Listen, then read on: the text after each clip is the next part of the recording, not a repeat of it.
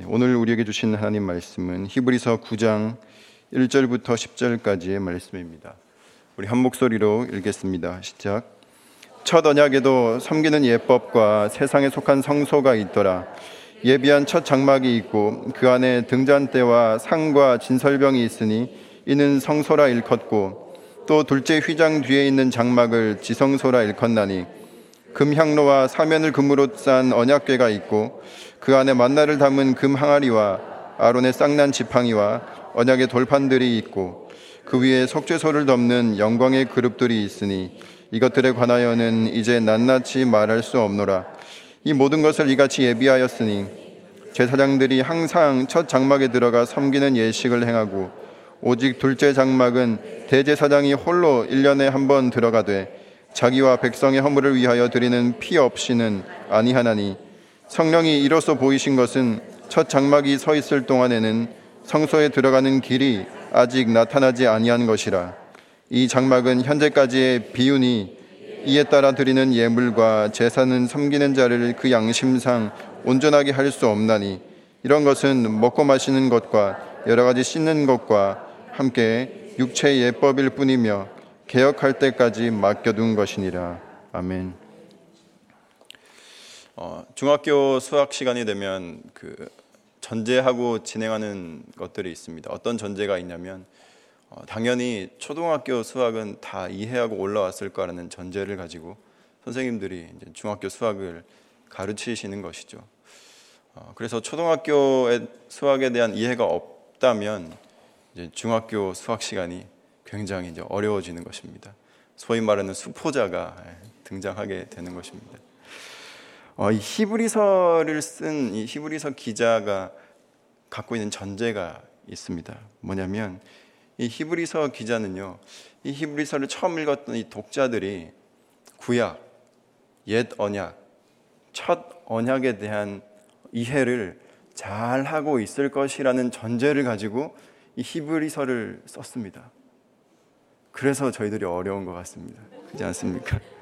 네, 그래서 자세한 설명이 필요 없다고 전제하고 이렇게 구약의 율법과 구약의 언약과 또 구약에 나왔던 많은 그 제사에 대한 이야기들을 그 별다른 설명 없이 막 이어가면서 신약의 예수님의 어떤 십자가 사건과 계속 연결시켜 가는 것을 저희들이 보고 있는 것이죠. 어, 왜 저희들이 구약을 읽어야 하겠습니까? 어떤 사람들은 구약이 필요 없다고 얘기하는 사람들도 있습니다.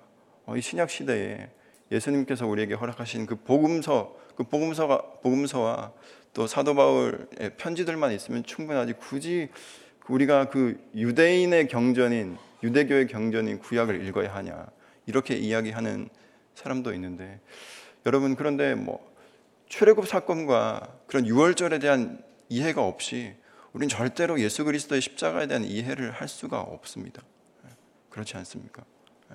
우리가 홍해를 건넜던 그 구원 사건에 대한 그리고 레위기에 어떤 나오는 그런 어, 제사에 대한 다양한 설명과 왜 동물을 잡아야 하고 어떻게 죄가 속하여지고 이런 설명들을 어, 이해하지 않고는 예수님께서 십자가에서 치르신 그 희생의 대가가 어떤 것인지를 우리는 다 이해할 수 없다는 것입니다. 그래서 사실 구약이 필요 없다고 이야기하는 사람은 신약도 제대로 안 읽어봤을 가능성이 큽니다. 신약을 제대로 잘 읽었다면 아, 구약을 반드시 알아야 되겠구나라는 생각이 든다는 것이죠. 특히 히브리서는 더 그렇습니다. 히브리서를 읽다 보면 어, 이 레위기에 대한 이해가 내가 많이 부족하구나 이런 생각이 들게 되는 그런 성경이 레위기입니다. 이 오늘 본문은 이 옛 언약, 그 옛 장막, 이 구약이 가지는 그 의미에 대해서 사람들에게 설명하고 있는 그런 부분입니다. 우리 1절 말씀 함께 읽겠습니다. 시작. 첫 언약에도 섬기는 예법과 세상에 속한 성소가 있더라. 첫 언약, 그러니까 옛그 언약, 옛 구약, 모세 율법에도 그 예배를 위한 지침과 또 그 예배를 어, 드릴 수 있는 공간에 대한 그런 설명들이 나와 있다. 이렇게 이야기하고 있습니다. 그런데 여기 보면 세상에 속한 성소라는 표현이 나오는데 이 세상에 속한 성소는 우리 흔히 얘기하는 그 세상에 속했다. 굉장히 막 세속적이다. 타락했다. 그런 뜻이 아니라 그냥 이 하늘이 아닌 이 땅에 속한 땅에 있는 장막이다. 그런 뜻입니다. 이 히브리서 기자가 계속 대비를 하고 있어요. 그러니까 옛 언약과 새 언약, 그리고 첫 언약과 새 언약, 그리고 이 땅에 있는 장막과 하늘에 있는 진짜 참 장막 이런 것들을 계속 왔다 갔다 하면서 비 그 대비를 하고 있는 것을 볼 수 있는데 우리가 이런 대비를 보면서 오해하면 안 되는 게 있습니다. 뭐냐면 아 그러면 이건 나쁘고 저건 좋구나. 아, 이건 안 좋은 거고 저건 좋은 거구나. 라는 걸 말하기 위해서 대비하고 있는 게 아니라는 것입니다. 옛 언약은 이제 다 폐기 처분된 거고 아무런 쓸데없는 것이다 라고 말하기 위해서 대비를 하고 있는 게 아니라 새 언약을 가리키, 가리키고 있는 손가락으로서 여전히 의미가 있다. 그리고 하늘에 있는 참 장막 그리고 예수 그리스도께서 성전 삼으신 우리라는 그 진정한 성전이 어떤 것인지를 좀 잘 설명하기 위해서 그 옛날 성, 그 옛날 성소, 첫 언약에서 언급한 그런 성소가 여전히 필요하다. 그 본질을 가리키는 손가락으로서, 그러니까 달을 가리키는 손가락으로서 여전히 그 손가락은 의미가 있다라고 이야기하고 있는 것이죠. 문제는 사실 그 손가락 자체에 있는 게 아니라 손가락이 달을 가리키고 있음에도 불구하고 달을 못 보고 그 손가락만을 바라보면서 손가락이 마치 전부인 것처럼 여기는 그런 태도가 문제인 것이지 손가락 자체가 문제가 있는 것은 아니라는 것입니다. 우리 이어서 2절 말씀 함께 읽어보겠습니다. 2절입니다. 시작. 예비한 첫 장막이 있고 그 안에 등잔대와 상과 진설병이 있으니 이는 성소라 일컫고 이제 그 성막 성소에 대한 이야기를 쭉 해가는데 여기 보면 뭐 2절에도 그 방금 읽었던 2절에도 성소가 나오고 1절에도 성소가 나오는데 다른 성소입니다. 이 원문에는 다른 단어가 적혀 있는데 번역은 똑같은 성소라는 단어로 해서 조금 혼동이 있는데요. 첫 번째 1절에 나오는 성소는 이 장막 전체를 의미하는 것입니다. 그리고 지금 우리가 읽었던 2절에 나오는 이 성소는 우리가 잘 아는 그 지성소와 성소할 때 그 성소입니다. 근데 여기 보니까 성소에 어, 성소 안에 있는 이렇게 어, 기물들 몇 가지가 몇 가지를 언급하고 있습니다. 뭐냐면 이 등잔대와 상과 진설병이 있다고 이야기를 하고 있는 거예요. 등잔대, 상, 진설병. 그런데요, 저희들은 그냥 이렇게 아, 등잔대, 상과 진설병이 있구나 라고 이렇게 알아듣는데 유대인들이 만약 이 구절들을 읽었다면 어 이상하다 이렇게 알아차리는 구절입니다. 예. 구약 율법을 잘 알았던 유대인들이 이 구절을 읽었다면 뭐 하나 빠졌는데 예. 무엇이 빠졌을까요? 예, 아무도 아는 사람이 없습니다. 무엇이 빠졌냐면 분향단이 빠졌습니다. 향로가 빠졌어요. 분향단이 없는 거예요. 원래 분향단이라는 건 이제 그 매일 정해진 시간에 하나님 앞에 향기로운 그 향을 이렇게 올려드리는 그런 단이고 그 위에 향로가 있었겠죠. 어, 그래서 정기적인 시간에 향을 피워서 하나님께서 그 향을 흠양하시도록 하는 그런 재단이 분향단입니다. 그런데 그 분향단이 없는 겁니다. 원래 어디에 있어야 하냐면 그 성소에서 그 지성소로 이렇게 지성소로 넘어가는 그 휘장 휘장 제일 가까운 곳에 그 성소 안에 배치되어 있는 게 분향단입니다. 그래서 대제사장이 이 지성소로 들어가려면 휘장을 지나가려면 먼저 이 분향단을 마지막으로 지난 다음에 휘장을 지나서 지성소로 들어가는 것이죠. 그런데 이 분향단이 성소에 없는 겁니다. 어디 있을까요? 분향단은 어디 간 걸까요? 지성소에 들어가 있습니다. 예. 그게 3절부터 5절까지 나옵니다. 3절부터 5절까지 말씀을 읽어보겠습니다. 시작.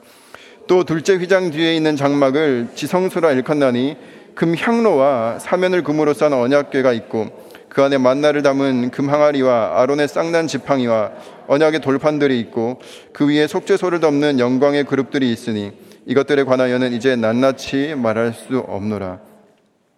여러분 지성소 안에는 무엇만 있어야 합니까? 그 시은자 아래 언약계 하나만 딱 있는 게 지성소입니다. 그리고 언약계 안에는 그 아론의 쌍난 지팡이와 그다음에 그 만나를 담은 항아리와 그 두 돌판, 어, 그 언약의 두 돌판이 있는 것이죠. 그 언약계만 딱 하나 있어야 되는데 오늘 이 사절 말씀에 보니까 무엇이 등장합니까? 성소에서 언급되지 않았던 향로가 여기 있습니다. 향로. 향로가 왜 여기서 나왔을까요? 향로가 어디 발이 달려가지고 제 발로 지성소로 들어간 건 아닐 테고 하나님께서 오늘 좀 탈취가 필요하겠다 싶어서 이 향로를 가지고 들어가신 건 또 아닐 겁니다. 향로를 누가 갖다 놓은 거죠, 이 안에다가. 누가 가져, 가지고 들어갔겠습니까? 유일하게 이 지성소로 출입할 수 있는 사람은 대제사장이 들어갈 수 있습니다. 그러니까 이 대제사장이 이 향로를 지금 가지고 들어가 있는 상태를 의미하고 있는 것입니다.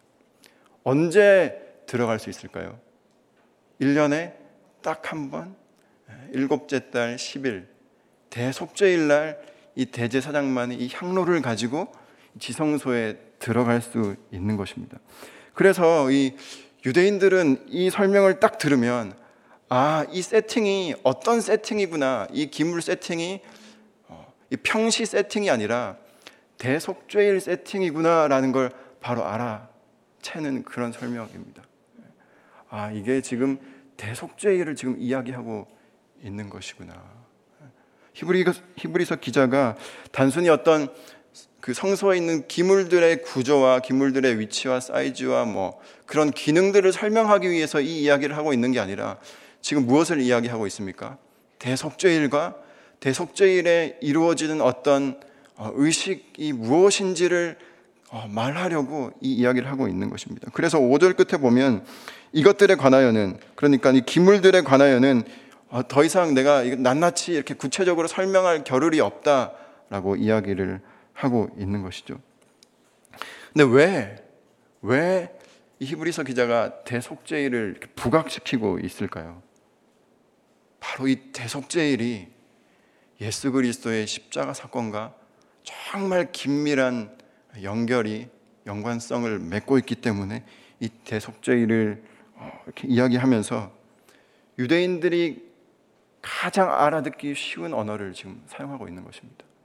예수님의 그 십자가 사건을 유대인들이 가장 알아듣기 쉽도록 계속 지금 빌드업을 해가고 있는 게 지금 오늘 우리가 읽고 있는 본문입니다. 이어서 6절과 7절 말씀을 함께 읽어보겠습니다. 시작.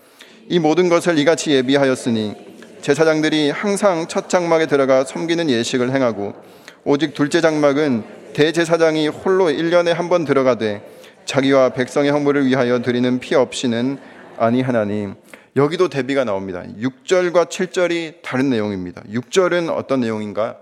바로 평시 성소에 대한 이야기고 7절은 대속죄일의 지성소에 대한 이야기를 하고 있어요. 평시의 성소는 제사장들이 여러 제사장들이 항상 출입이 가능한 곳이 성소입니다. 성소라는 공간입니다. 그런데 7절에 나오는 이 지성소는 여러 대, 여러 제사장들이 출입할 수 있는 곳이 아니라 그 오직 대제사장만이 들어갈 수 있고 항상 들어갈 수 있는 곳이 아니라 1년에 딱 한 차례만 들어갈 수 있는 곳이다. 여기도 또 이렇게 대비를 하고 있는 것입니다. 지금 이렇게 저희들이 읽어온 8장부터 9장까지 계속 이 히브리서 기자가 옛 언약과 새 언약 그리고 성소와 지성소 예, 이런 것들을 계속 대비하고 구분하고 있다는 것을 알 수 있습니다. 그렇지 않습니까? 성소와 지성소, 제사장과 대제사장, 그리고 평시와 대속죄일. 자꾸 이렇게 구분하는 이유가 어디에 있을까요? 첫 언약에서는, 옛 언약에서는, 구약에서는 공간이 분리되어 있다는 것입니다. 시간이 분리되어 있다는 것이에요. 하나님을 만날 수 있는 공간이 첫 언약에서는 구분되어 있었습니다. 하나님을 만날 수 있는 시간이 구분되어 있었습니다. 하나님을 아련할 수 있는 사람이 구분되어 있었습니다. 이게 첫 언약의 핵심입니다. 그래서 하나님 만나는 공간이 따로 있고 하나님 만나는 시간이 따로 있고 하나님을 대면할 수 있는 기회는 1년에 딱 한 번 그 지성소에서 대제사장만이 할 수 있는 게 하나님을 대면하는 일이었습니다. 그래서 8절의 이야기가 나오는 것입니다. 우리 8절 말씀 함께 읽겠습니다. 시작. 성령이 이로써 보이신 것은 첫 장막이 서 있을 동안에는 성소에 들어가는 길이 아직 나타나지 아니하는 것이니라. 성소에 여기 나오는 성소는 또 지성소입니다. 이 지성소에 들어가는 길이 있습니까 없습니까? 아직까지 없다라고 이야기하고 있는 것이죠. 그러니까 아무나 하나님을 만날 수 없고 아무 때나 하나님을 만날 수 없고 아무 곳이서 아무 곳에서나 하나님을 만날 수 없다라고 이야기하고 있는 것이죠. 이게 바로 첫 언약이 가지는 구약이 가지는 그 옛 계명이 가지는 한계이자 특징입니다. 그런데 이 한계와 특징을 누가 설정해 놓으신 걸까요? 하나님이요. 이렇게 일부러 한계를 정해 놓고 첫 언약을 우리에게 주셨다라는 거예요. 첫 언약을 그 이스라엘 민족에게 주신 것입니다. 왜 그랬을까요? 일부러 그러셨습니다. 일부러. 너희가 예배를 드리려면 이런 구별된 공간에 와야 돼. 너희가 나를 만나려면 구별된 시간에 와야 된다. 구별된 사람만이 거룩하게 구별된 사람만이 나를 만날 수 있다. 일부러 이렇게 굉장히 어떻게 보면 유치할 수도 있지만 아주 뚜렷하고 명확하고 구체적으로 어떻게 하나님을 만나는지, 어떻게 하나님을 섬기는지, 어떻게 하나님 앞에 나오는지 이런 방법들을 아주 세세하게 하나님께서 일부러 이렇게 설명하고 계시는 것입니다. 왜냐하면 왜냐하면 이것이 바로 아주 좋은 모형이기 때문에 그렇습니다. 모델이기 때문에 그런 거예요. 이게 모형의 특징입니다. 모델의 특징입니다. 한계가 있어야 모형이라는 것이죠. 어, 예를 들면 비행기 모, 모형을 예를 들어보겠습니다. 비행기 모형, 조그만 비행기 모형이 있다고 생각을 해봅시다. 그런데 이 비행기 모형 안에다가 비행기 실제 비행기에 있는 모든 부품이 이 모형 안에 다 들어가 있다면 그건 모형이 아닙니다. 그냥 비행기일 뿐이죠. 그런데 이 모형, 모형이 언제 필요할까요? 이 비행기 안에 있는 모든 부품이 다 그대로 다 들어가 있는 건 아니지만 비행기의 어떤 특징적인 어, 이렇게 몇몇 부분만을 갖추고 있는 이 모형이 필요할 때가 있습니다. 언제 필요하냐면 어린 아이들에게 비행기가 어떤 것인지를 잘 설명하기 위해서는 모형이 필요합니다. 단순화되어 있고 날지 못하는 한계가 있지만 이 비행기 모형이 아이들에게는 필요한 것이죠. 만약에 실제 그 파일럿에게 비행기를 설명한다고 한다면 진짜 비행기에 타서 그 조종석에 앉혀서 그 조종석에 그 아주 복잡한 계기판과 그런 패널들과 이 스위치들과 이런 것들을 다 일일이 설명할 텐데 어린아이에게는 절대로 그렇게 설명할 수 없는 게 비행기라는 거예요. 오히려 정말 비행기로서의 기능은 할 수 없지만 그 비행기 모형을 가지고 아이에게 비행기를 설명하는 게 아이로서는 비행기가 어떤 것인지를 이해하는 게 훨씬 수월한 게 바로 모형이 가지는 특징이라는 것입니다. 여러분, 하나님께서 이 이스라엘 백성들에게 이 구약 말씀을 처음 허락하셨던 때가 언제였습니까? 이들이 430년 동안 애굽에서 종살이를 마치고 처음으로 처음으로 광야라는 세상에 딱 나왔을 때 하나님께서 이 율법을 허락해 주셨다라는 것입니다. 사실 하나님이라는 분이 누군지도 모르는 상태에 있는 사람들에게 율법을 허락하여 주신 거예요. 하나님이 누군지도 모르고 하나님이 하나님과 어떻게 동행해야 하는지도 모르고 하나님을 어떻게 섬겨야 하는지도 모르고 예배는 어떻게 드려야 하는지도 모르고 아무것도 안, 알지 못하는 마치 이제 갓 세상에 태어난 어린아이 어린아이와 같은 이 이스라엘 백성들을 향해 주신 게 바로 구약 율법이라는 거예요. 그래서 우리가 이 구약 율법을 읽을 때, 이 복잡한 그 레위기를 읽을 때 굳이 이런 것까지 설명이 필요한가라는 질문을 가지고 읽을 때, 아, 정말 이제 갓 세상에 태어난 어린아이에게 세상을 살아가는데 필요한 많은 것들을 부모가 세세하게 가르쳐 주는 것처럼 하나님께서 그렇게 가르쳐 주시기 위한 모형으로서 이 구약 율법을 주셨다라는 우리가 이해를 가지고 구약을 읽을 필요가 있습니다. 그렇지 않습니까? 구약을 한번 읽어보시면 먹, 먹으라는 것과 먹지 말라는 것을 이렇게 왜 구별하고 있을까? 여러분 어린아이에게 가장 많이 가르쳐 주는 것이 무엇입니까? 에비비, 베타.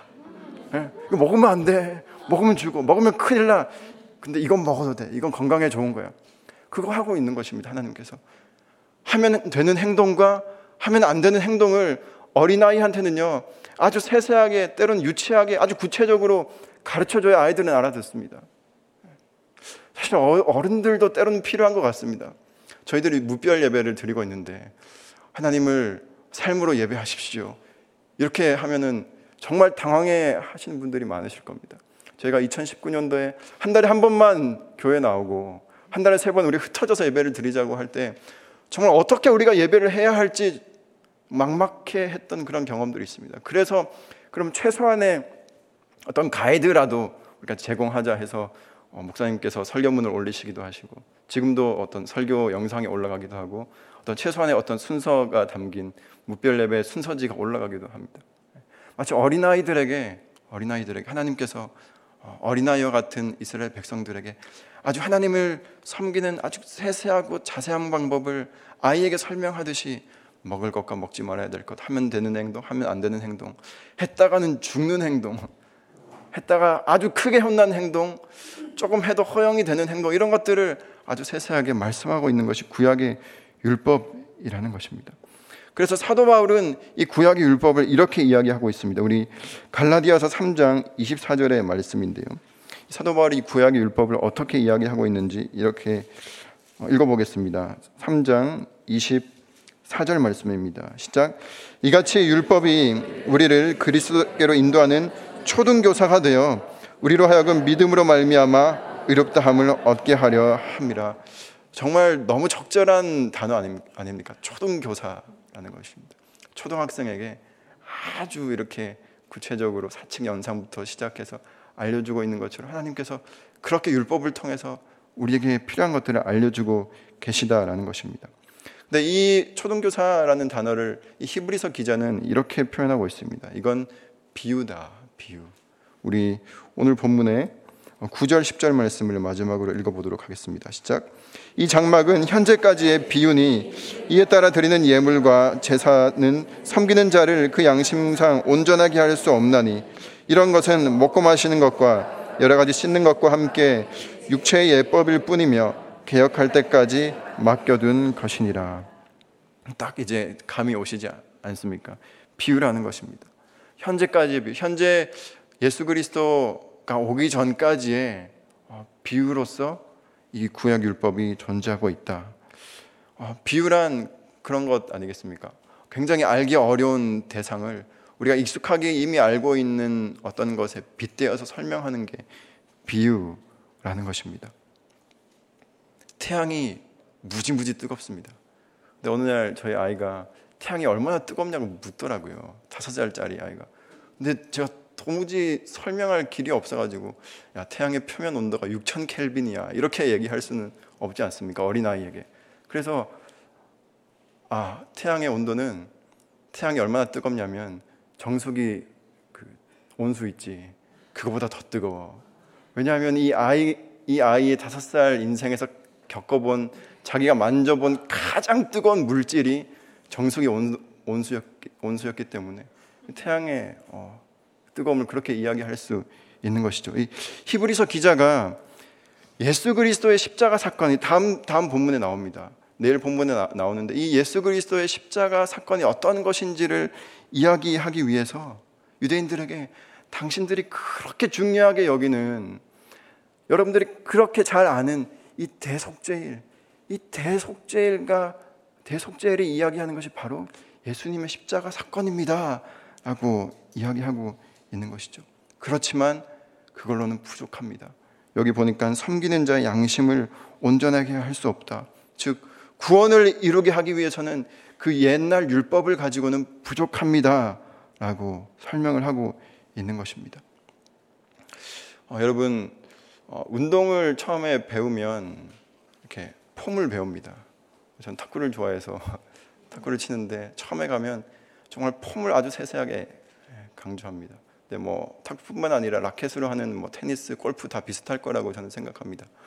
가면 이 폼을 엄청 여, 열심히 연습을 시키는데 이 백스윙과 임팩트 순간과 팔로우 스루 이런 것들을 구분 동작으로 알려주는 거예요. 근데 원래 이것들은 구분 동작이 아니거든요. 한 가지의 연결 동작입니다. 하나 연결 동작인데 처음에는 이걸 누구도 처음에 처음부터 하나의 연결된 스윙으로 할 수 있는 사람은 아무도 없다라는 거예요. 이걸 초- 초보자에게 아주 구분해서 어, 백스윙은 이렇게 하고 딱 공을 맞추는 순간에는 이렇게 임팩트를 하시고 또 그 공을 맞춘 이후에 팔로우 스루는 이렇게 해야 됩니다라고 강, 강사가 코치가 그렇게 알려 주시는 것이죠. 여러분 율법은요 구분 동작을 배우는 것입니다.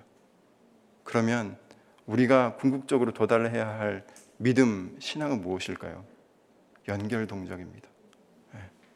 가정, 교회, 일터 구분되어 있지만 이 모든 것을 연결 동작으로 할 수 있는 게 신앙이고 믿음이라는 것입니다. 내가 교회에서 예배를 드리는 태도와 밖에 나가서 사람을 대하는 태도와 일을 하는 태도 어떻게 하면 우리가 처음에는 그것을 구분해서 배워야 할 필요가 있지만 결국에 이 모든 것들을 연결해서 하나로 할 줄 아는 능력이 우리에게 있어야 한다라는 것입니다. 저는 이 아침에 이것을 한 가지 어, 질문해 봤으면 좋겠습니다. 나는 여전히 구분 동작을 하고 있는가? 아니면 연결된 연결 동작을 하고 있는가? 내 삶에서 이 교회와 예배와 삶은 구분되어 있는가? 분리되어 있는가? 연결되어 있는가? 나는 이 예배를 마치고 저 문을 나가는 순간 폼이 망가지는가? 아니면 여전히 그 좋은 폼을 유지하고 있는가? 교회에서 통독반 식구를 대하는 표정과 말투가 말투와 말투와 아니면 식당 종업원을 대하는 표정과 말투가 연결되어 있는가? 분리되어 있는가? 우리는 때로는 어떤 인텐시브하게 구분해서 그것을 배울 필요는 있습니다. 그러나 거기에 머물러 있어서는 안 되는 것이죠. 운동 선수들이 그 모든 것들을 아주 하나의 멋진 연결 동작으로 이루어져 이루어서 그 승- 경기를 승리로 이끌어가는 것처럼 우리의 삶의 승리는 구분 동작을 잘하는 것에 있는 게 아니라 연결 동작을 잘하는 것에 있다는 것. 우리 삶과 신앙이 우리의 겉과 속이 우리의 앞과 뒤가 다르지 않은 것이 바로 구원받은 사람의 믿음의 태도라는 것을 오늘 본문은 이야기하고 있습니다. 그렇다면 얼마나 연습을 하면 우리가 연결 동작을 할 수 있을까요? 얼마나 우리가 훈련을 하면 신앙의 어떤 그런 연결성을 가질 수 있을까요? 성경은 이렇게 말합니다. 백만 번, 천만 번 연습해도 안 됩니다. 운동은 백만 번 하면 될지 모르겠지만 신앙은요, 믿음은 백만 번, 천만 번 우리가 노력한다고 그것이 연결되는 것이 아니라는 것입니다. 그럼 언제 가능해지는가? 죽었다가 다시 살아나야 합니다. 그게 바로 거듭남이라는 거예요. 여러분 이 생망이라는 단어가 있습니다. 이번 생은 망했다라는 요즘 젊은이들이 많이 쓰는 단어인데요. 여러분 죄인으로 태어난 어, 이번 생은 망했습니다. 우리는 반드시 거듭나야만이 우리가 소망이 있다는 거예요. 누가 우리를 거듭나게 하시는가? 예수 그리스도께서 성령께서 우리를 거듭나게 하셔야만 우리는 비로소 가정에서의 모습이, 교회에서의 예배를 드리는 모습이, 그리고 직장에서의 바깥의 삶의 모습이 하나로 연결되어서 진정한 승리를 이루어가는 구원을 맛볼 수 있게 되는 인생을 살 수 있다. 이것이 바로 하나님께서 우리에게 허락하신 복음의 진정성이라는 사실입니다.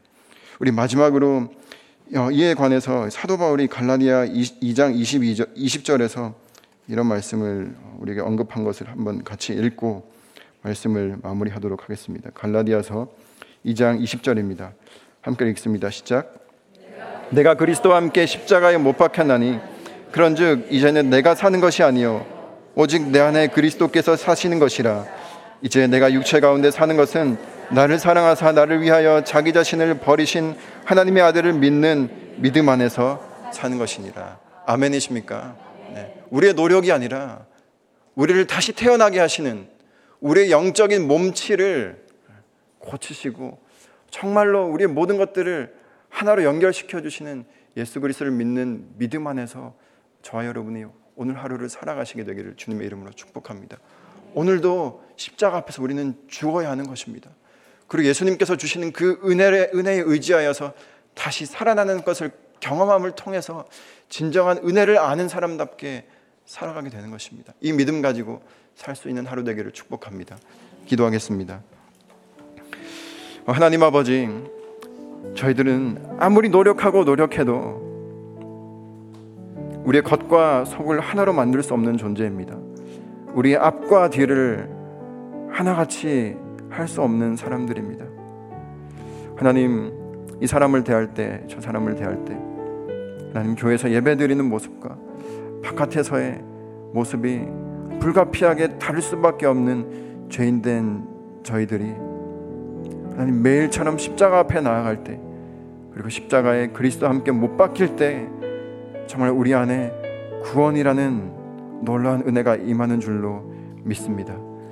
하나님 오늘도 예수 그리스도께서 우리를 위하여서 지신 그 십자가의 의미가 어떤 것인지를 되뇌어 보며 나도 그리스도와 함께 십자가에 못 박히기를 기도하고 내 뜻과 내 계획을 꺾으며 이 하루를 살아갈 수 있도록 주님 은혜를 베풀어 주시옵소서. 그렇게 우리 우리 안에 은혜가 차고 넘칠 때에 우리를 통하여서 정말 놀라운 생명의 그 은혜가 함께하고 있는 모든 삶의 영역 가운데로 흘러 들어가게 될 줄로 믿습니다. 이제는 우리를 위하여서 그 대속죄일의 속죄 제물과 또한 대제사장 되신 예수 그리스도의 은혜와 끊임없이 안과 밖이 다르고 겉과 속이 다를 수밖에 없는 저희들을 품어주시고 또 품어주시는 그래서 그 안과 밖을 같게 하시는 겉과 속을 같게 만드시는 하나님의 사랑하심과 또 우리 안에 내주하시고 역사하셔서 우리로 하여금 예수 그리스도의 십자가 앞에 날마다 나아가서 그 십자가의 은혜를 알도록 도우시는 성령의 역사가 오늘 이 시간 그 구원의 은혜만을 갈망하며 우리의 인격과 신앙과 삶과 일상과 그 모든 것들이 예수 그리스도 안에 하나가 되기로 연결되기로 소망하는 이곳에 모인 모든 주님의 백성들 가운데 이제로부터 영원까지 함께 하시기를 간절히 축원하옵나이다. 아멘.